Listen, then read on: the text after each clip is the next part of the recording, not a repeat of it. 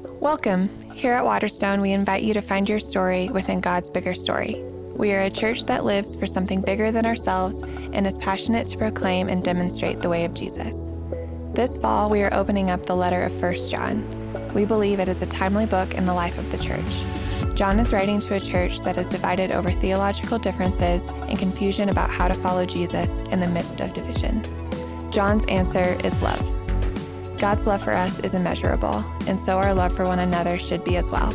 It's a call to unity and care for one another in the midst of division.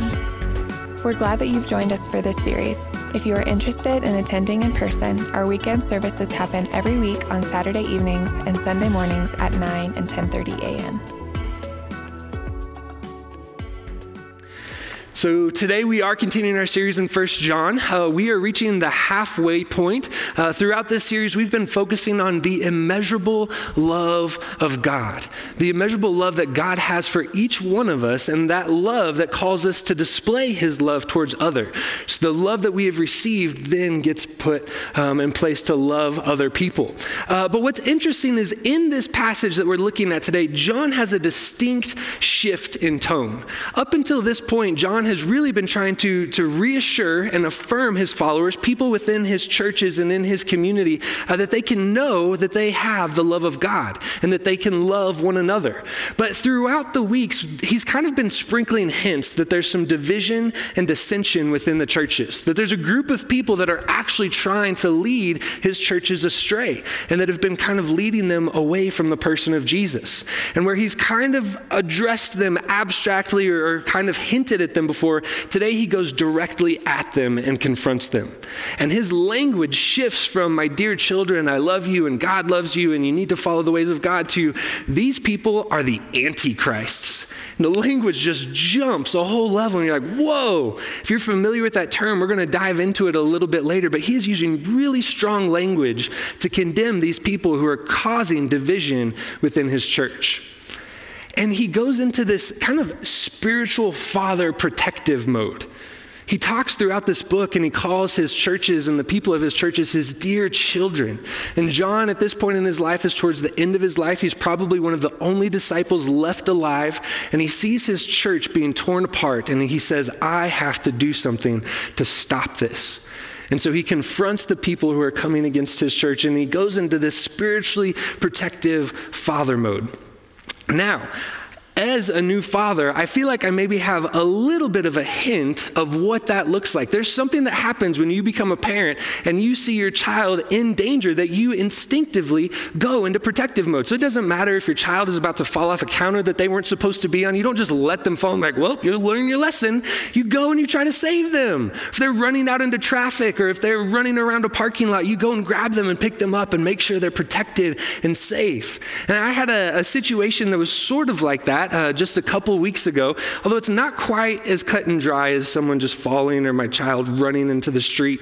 Uh, we were at the park playing on the merry-go-round. And as we were on the merry-go-round, I was pushing Camden on the merry-go-round. She's singing Wheels on the Bus, uh, which I promise you was written in like the seventh layer of hell. That song is awful. It is so, so bad. And there's this whole group, I don't even know, it's like Coco Lemon or Lululemon. I don't know what it is, but they, they write kid songs and it sounds like they're trying to torture parents. Like it sounds like that's what they set out to do. So she's singing this song, we're pushing her around the merry-go-round, and all of a sudden another little boy walks up and wants to get on the merry-go-round with Camden, my daughter. That's fine, we'll let you on. And turns out he's a little older, and as he's on the merry-go-round, uh, he doesn't want to just sit and sing songs with Camden. He wants to kind of run on the merry-go-round, jump on the merry-go-round, and he ends up falling on my daughter, crushing her hand with his foot, and then just like falling in a mess and entangles her. And I, I instinctively, as a father, my reaction was, I'm going to shove this kid and get him off my daughter. Thankfully, by the, the, power of the Holy Spirit, I didn't do that because you can't shove four year old boys. That's not appropriate. And I promise I didn't. Some of you are like, ah, I know you, Paul. I, I, you might have shoved a kid. I didn't promise, but there was this instinctive reaction to protect my child. That is what John is doing in this passage. He is protecting his children against enemies of the church, people who are trying to tear down, divide, and confuse his people. And the question is for us today is, is why is John feeling so protective?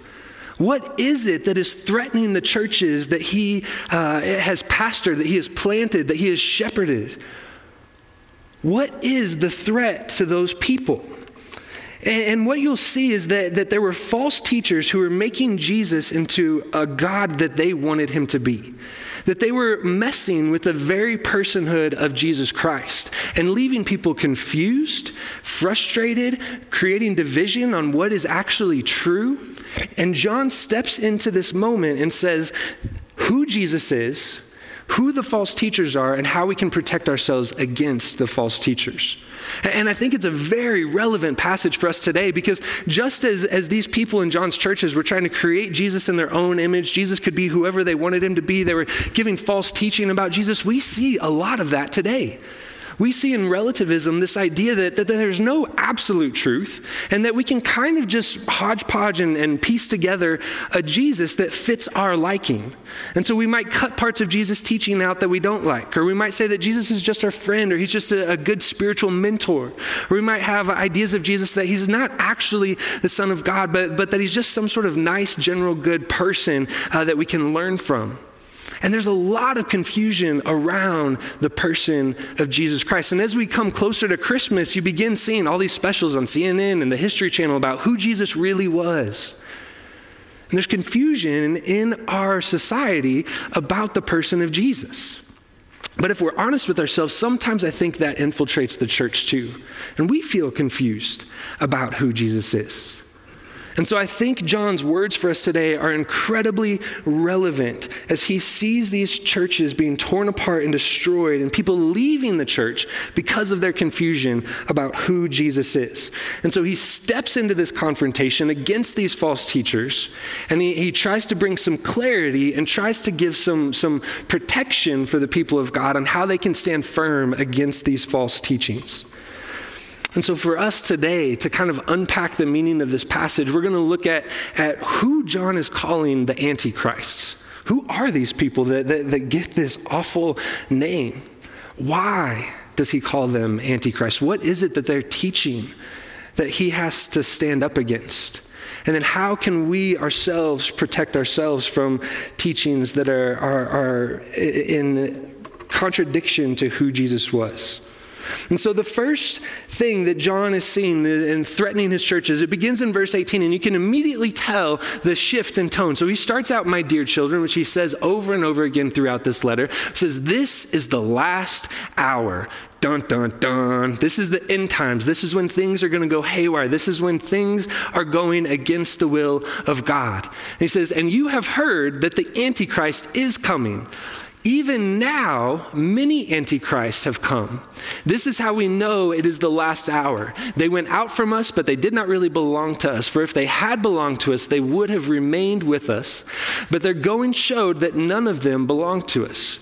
But you have an anointing from the Holy One, and all of you know the truth. I do not write to you because you do not know the truth, but because you do know it and because no lie is in the truth, is what it goes on to say. I think we just lost the, the last part of that verse there. So John comes to his children in this part of the letter and he says, My children, you know the truth. You know the truth. I know you're confused right now, but if you search yourself, you know the truth. But there are these false teachers who are leading you astray and causing confusion about who the person of Jesus is. And so he calls them the Antichrist. This is a, a, unique term to John's writing. There's actually no other author in the New Testament who uses that term Antichrist. We see it in his gospel, the Gospel of John. We see it in his letters, and we even see it in the book of Revelation where it really takes shape and takes form. If you're familiar at all with that term Antichrist, you might have images right now of the Left Behind series in the late 1990s, right? Where there was this whole series, I think it was like 20 books or something like that, that talked about the Antichrist in a fictional format. Or some of you, you may see yourself seeing the Antichrist in current events, and you're someone who, when you see different political figures rise and fall, you think, yep, that dude is for sure the Antichrist. We know that dude is the Antichrist. And there's numerous people throughout history who have, have taken on that name, Antichrist, who have been labeled Antichrist, all the way back to, to 60s, 70s, all the way back to, to the Roman Empire. Different points in time, people have been labeled Antichrist. But we have this image of a, an apocalyptic political figure who rises to power, takes over the world in opposition to God. It's this very exciting idea uh, of a very evil person who's coming to power and, and going to harm the church and, and try to attack God. John is not talking about that person. As exciting as that is, he's talking about something that is much more real and much more dangerous than some mythical apocalyptic figure.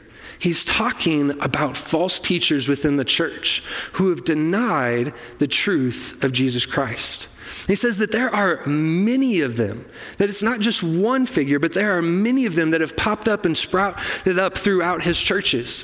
And he's saying they are trying to lead you astray. And so you need to be aware of the threat that they have to your church and to your faith.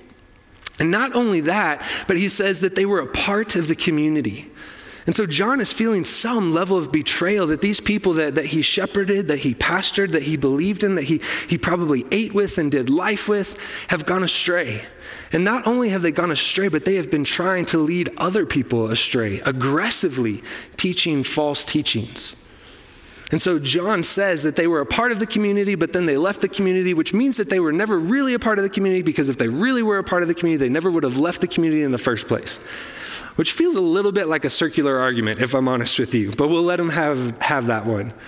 And so he's saying that there are these antichrists, these false teachers that have left the church um, and are trying to pull people with them.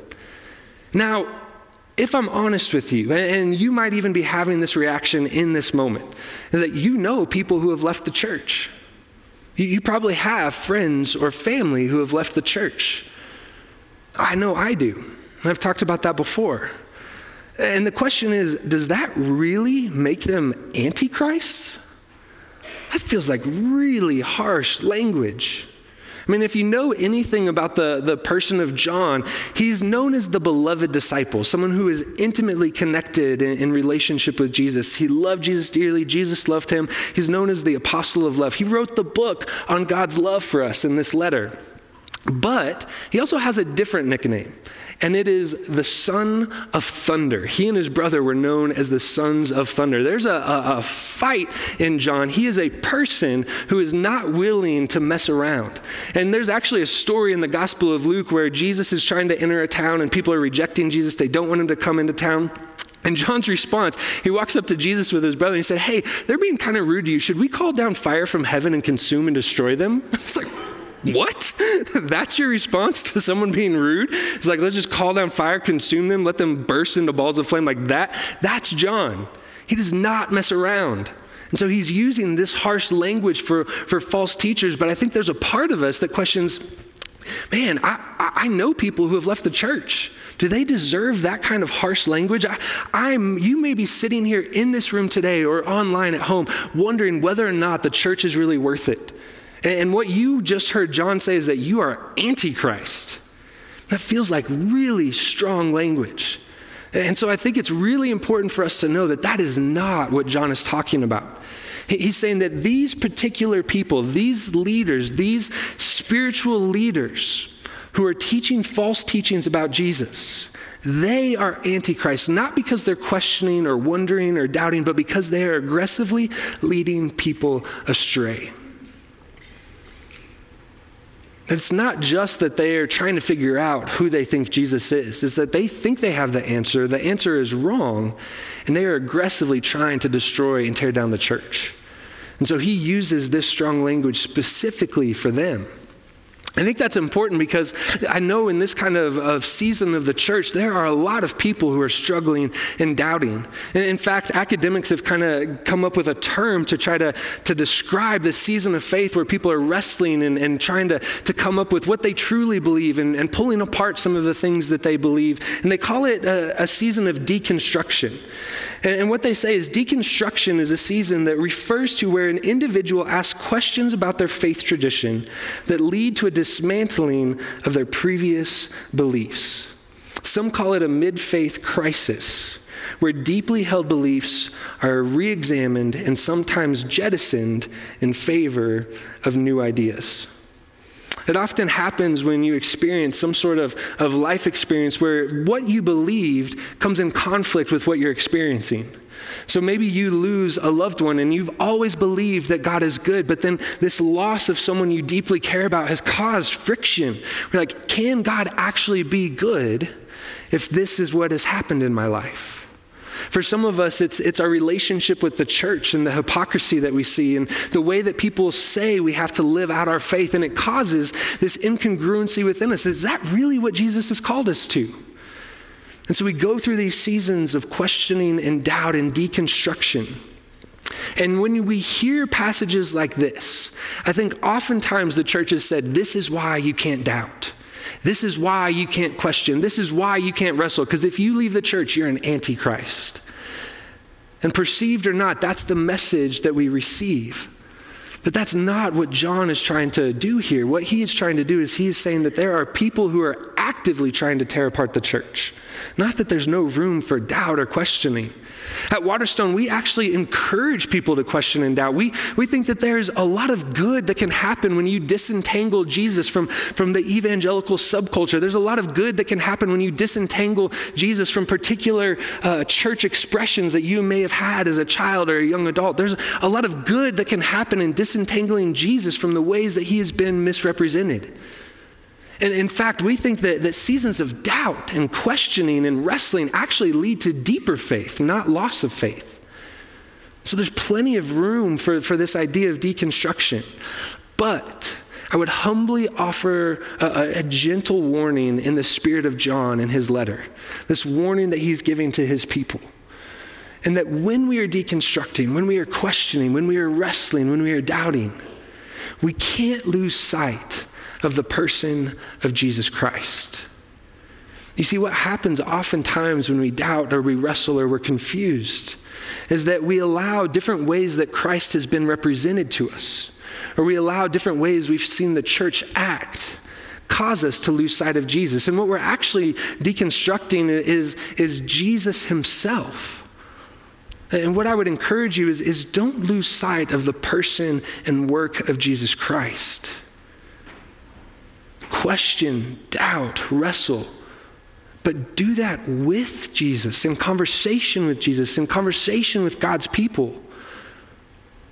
And I think what John is saying, and he says it multiple times in this passage for his people, is that we have to remain in Christ. Because it's in the person of Jesus that it is foundational to who we are and what we believe and how we live out our faith. And so John is talking more specifically about these false teachers, these antichrists who are presenting an idea of Jesus that is against orthodoxy, that's against the accepted beliefs that the church has always held, that the apostles have taught from the very beginning, the people who saw Jesus, who knew Jesus, who heard Jesus.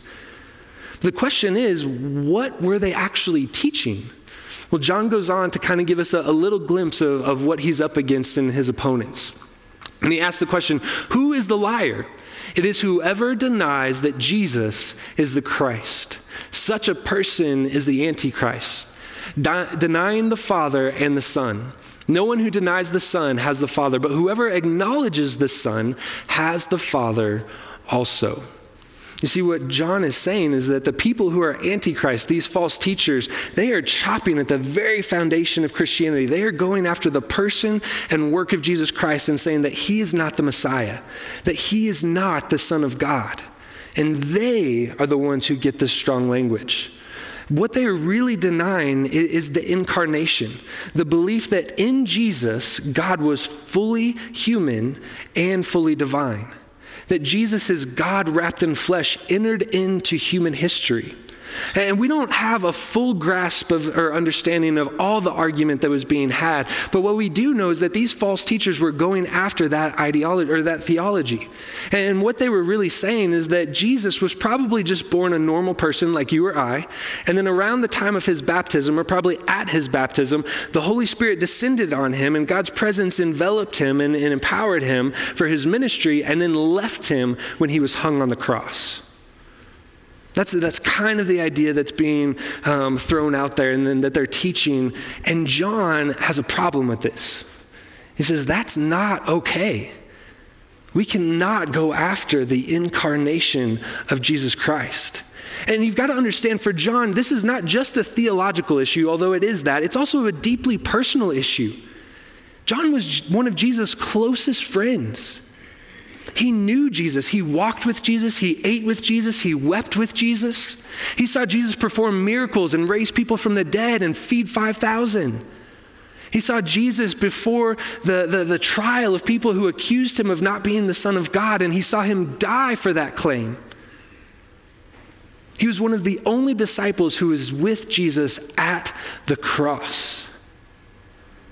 And so when you start going after his friend, I mean, uh, many of us can relate. When you have a close friend that you love, that you care about, a family member, that people start saying things about them that aren't true, it's deeply personal.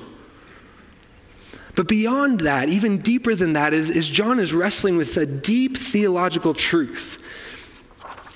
He says that it, it's not just a personal thing, but the doctrine of the incarnation, the doctrine that, doctrine that Jesus was wrapped in flesh and yet still God, is crucial to the faith of Christianity. See, for John and all of the other New Testament writers, if you go after that, the whole thing begins to crumble. You're not just disagreeing on, on doctrine, you are disagreeing on the foundation of our faith. Tim Keller, he puts it this way. The doctrine of the incarnation is that we are so sinful and the world is so broken that nothing less than this drastic measure, God becoming man, was necessary to save us. I'll put it another way. The gospel is that no matter how hard we try, no matter our moral efforts, we are so sinful, and the world is so devastated and broken by sin, we will never be able to get up to God. Therefore, God had to come to us. Therefore, anybody who denies that Jesus Christ is actually the Son of God come in the flesh has changed the gospel has changed Christianity into something else. See, John says if we miss this, if we miss the person and work of Jesus Christ, we've missed the whole thing. There is no following Jesus. There is no Christianity. There is no faith in the person and work of Jesus Christ if he is not the Son of God. That this doctrine, this idea that God has come down to us, I mean, it's foundational even from this standpoint. I don't know if you've thought about this before, but every culture in the ancient world all had this idea that, that things had to be killed, people or animals had to be sacrificed in order to appease God. That blood must be spilt in order to make God happy with us. And it doesn't matter where you go in the world or what culture or what tribe or what ancient culture you experience, there was this belief that we had to, in order to get to God, kill things and sacrifice and shed blood. What John is saying is the incarnation is what reverses that. That in the incarnation, we no longer have to shed blood to get to God, but God sheds his blood to get to us. It's a deep theological truth that John is saying that if we start going after that, if we are chopping at that foundation, then we have nothing in common with one another. You need to leave because that's not what we believe. We have to remain rooted in the person and work of Jesus Christ. And that's why John uses such strong language against them for coming after Jesus in this way.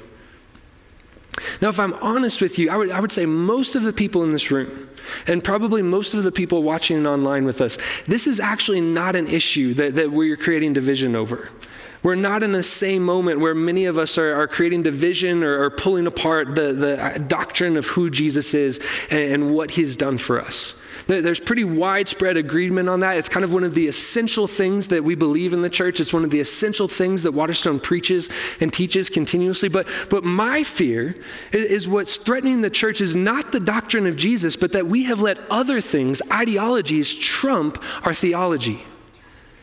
That we're not remaining in Christ, that, that Christ is not the center that holds us together. We are allowing other things to come in and infiltrate the church that, that are trumping the theology. So instead of being people who come together around the person and work of Jesus Christ, we split and we divide over issues like masks. And whether or not the church should tell us or not tell us, or how the church responds to a pandemic. and, and it breaks my heart Because I see in the church this potential to, to chase after the person of Jesus Christ, to be unified around the person of Jesus Christ and Him alone. And yet, what I see in the church is division and disunity erupting all over the place on secondary issues, things that may not even be secondary, ideologies that we feel more comfortable with that other people disagree with. And so we leave the church because they don't agree with the way that we live our life or want to live our life. I think if John were writing to our church, he would say, Hold the center, which is Jesus Christ and Jesus Christ alone. Waterstone has always been a community that has agreed to disagree. As long as I've been here and from before my time here, it has been a place where we agree to disagree on the secondary issues. That we hold firmly to Jesus Christ. We have to agree on who He is and what He has done for us. But there is no division worth the secondary issues. And so, to be honest with you, we have a community here where we have people who are, are pro Trump and we have people here who are never Trumpers. And they sit together every Sunday and may not even know. We have people who are, are vaccinated and we have people who would never be vaccinated in a million years. We have people who are, are, are for immigration reform and, and wanting open borders, and we have people who want to build a wall. We have people who are pro life, and we have people who believe it's a woman's choice. We have people within our community who agree to disagree.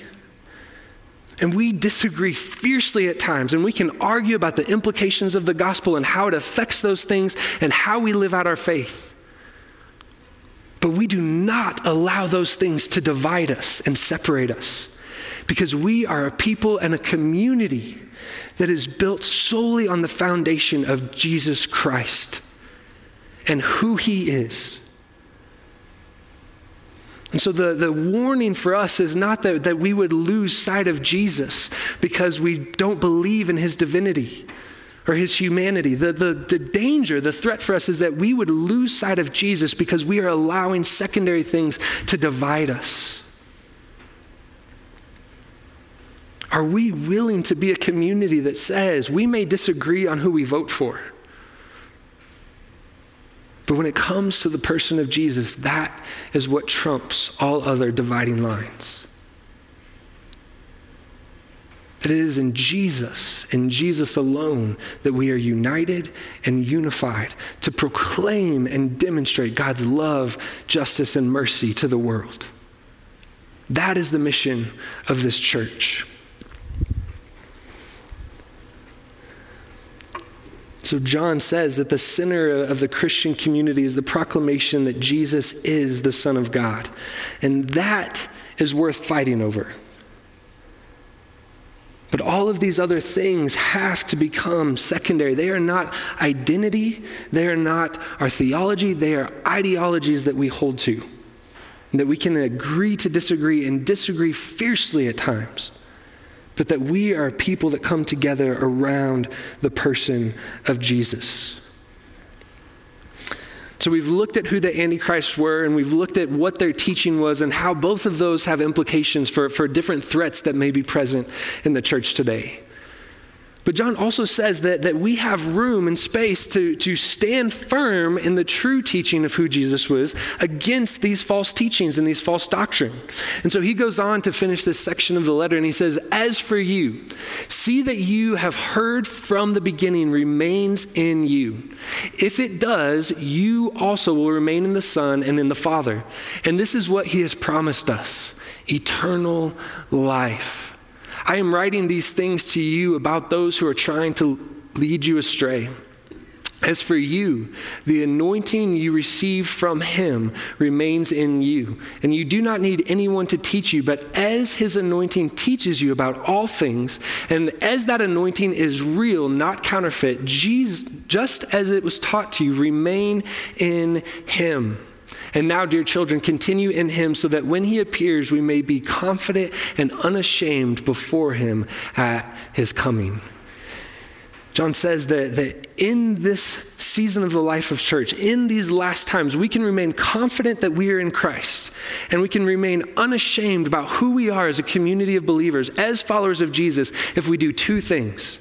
And the first one is he says, if you remain in what you have heard from the beginning. What he's talking about is the apostles' teaching, the, the doctrine of who Jesus was. He's talking about the gospel of Jesus Christ.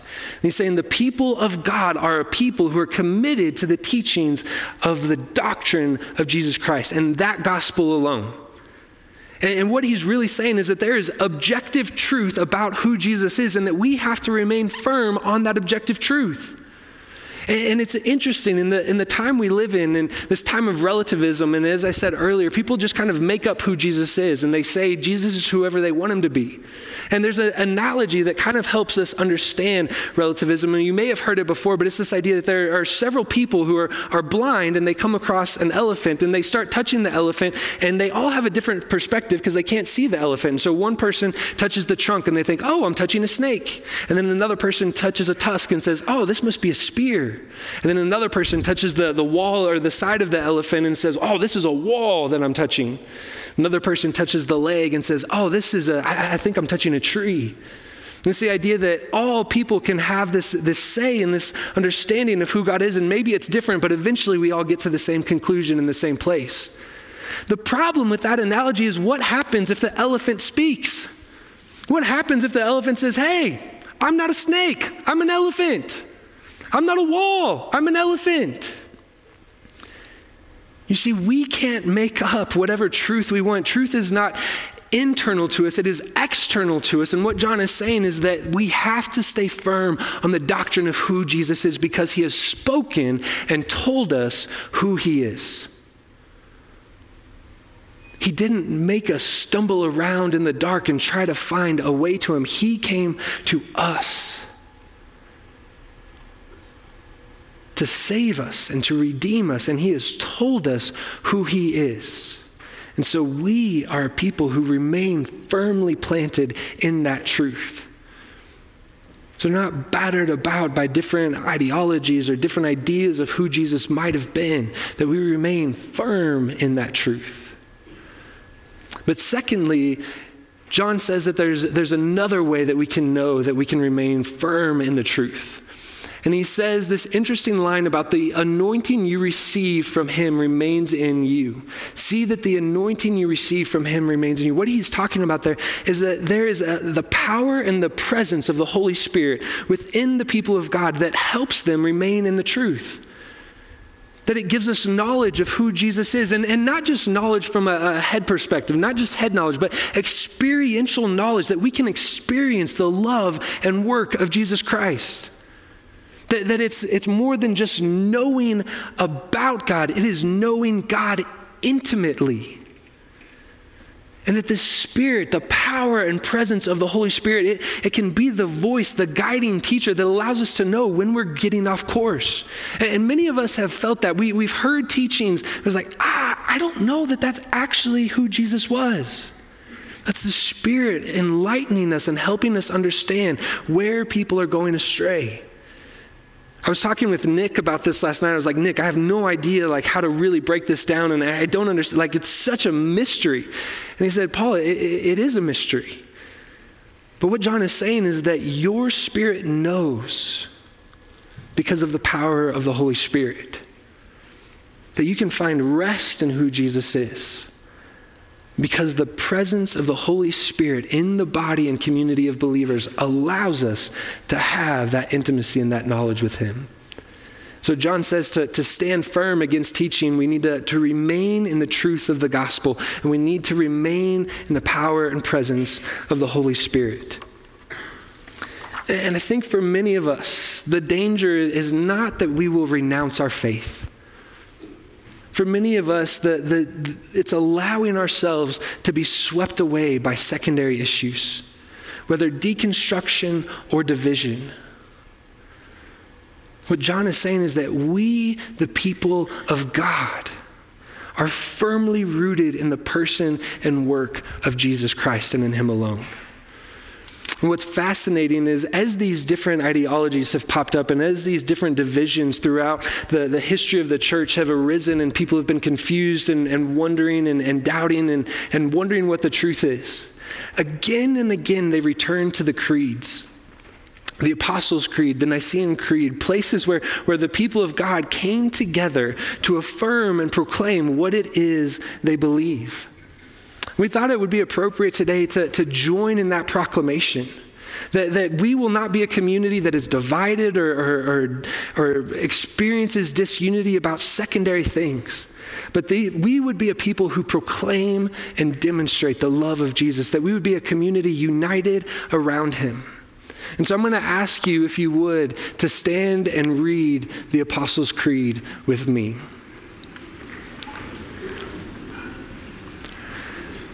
We believe in one God, the Father, the Almighty, maker of heaven and earth, of all that is seen and unseen. We believe in one Lord, Jesus Christ, the only Son of God, eternally begotten of the Father, God from God, light from light true God from true God, begotten, not made, of one being with the Father, through him all things were made. For us and for our salvation, he came down from heaven, was incarnate of the Holy Spirit and the Virgin Mary, and became truly human. For our sake, he was crucified under Pontius Pilate. He suffered death and was buried. On the third day, he rose again in accordance with the scriptures. He ascended into heaven and is seated at the right hand of the Father. He will come again in glory to judge the living and the dead, and his kingdom will have no end. We believe in the Holy Spirit, the Lord, the giver of life, who proceeds from the Father and the Son, who with the Father and the Son is worshiped and glorified, who is spoken through the prophets. We believe in one holy global apostolic church we acknowledge one baptism for the forgiveness of sins.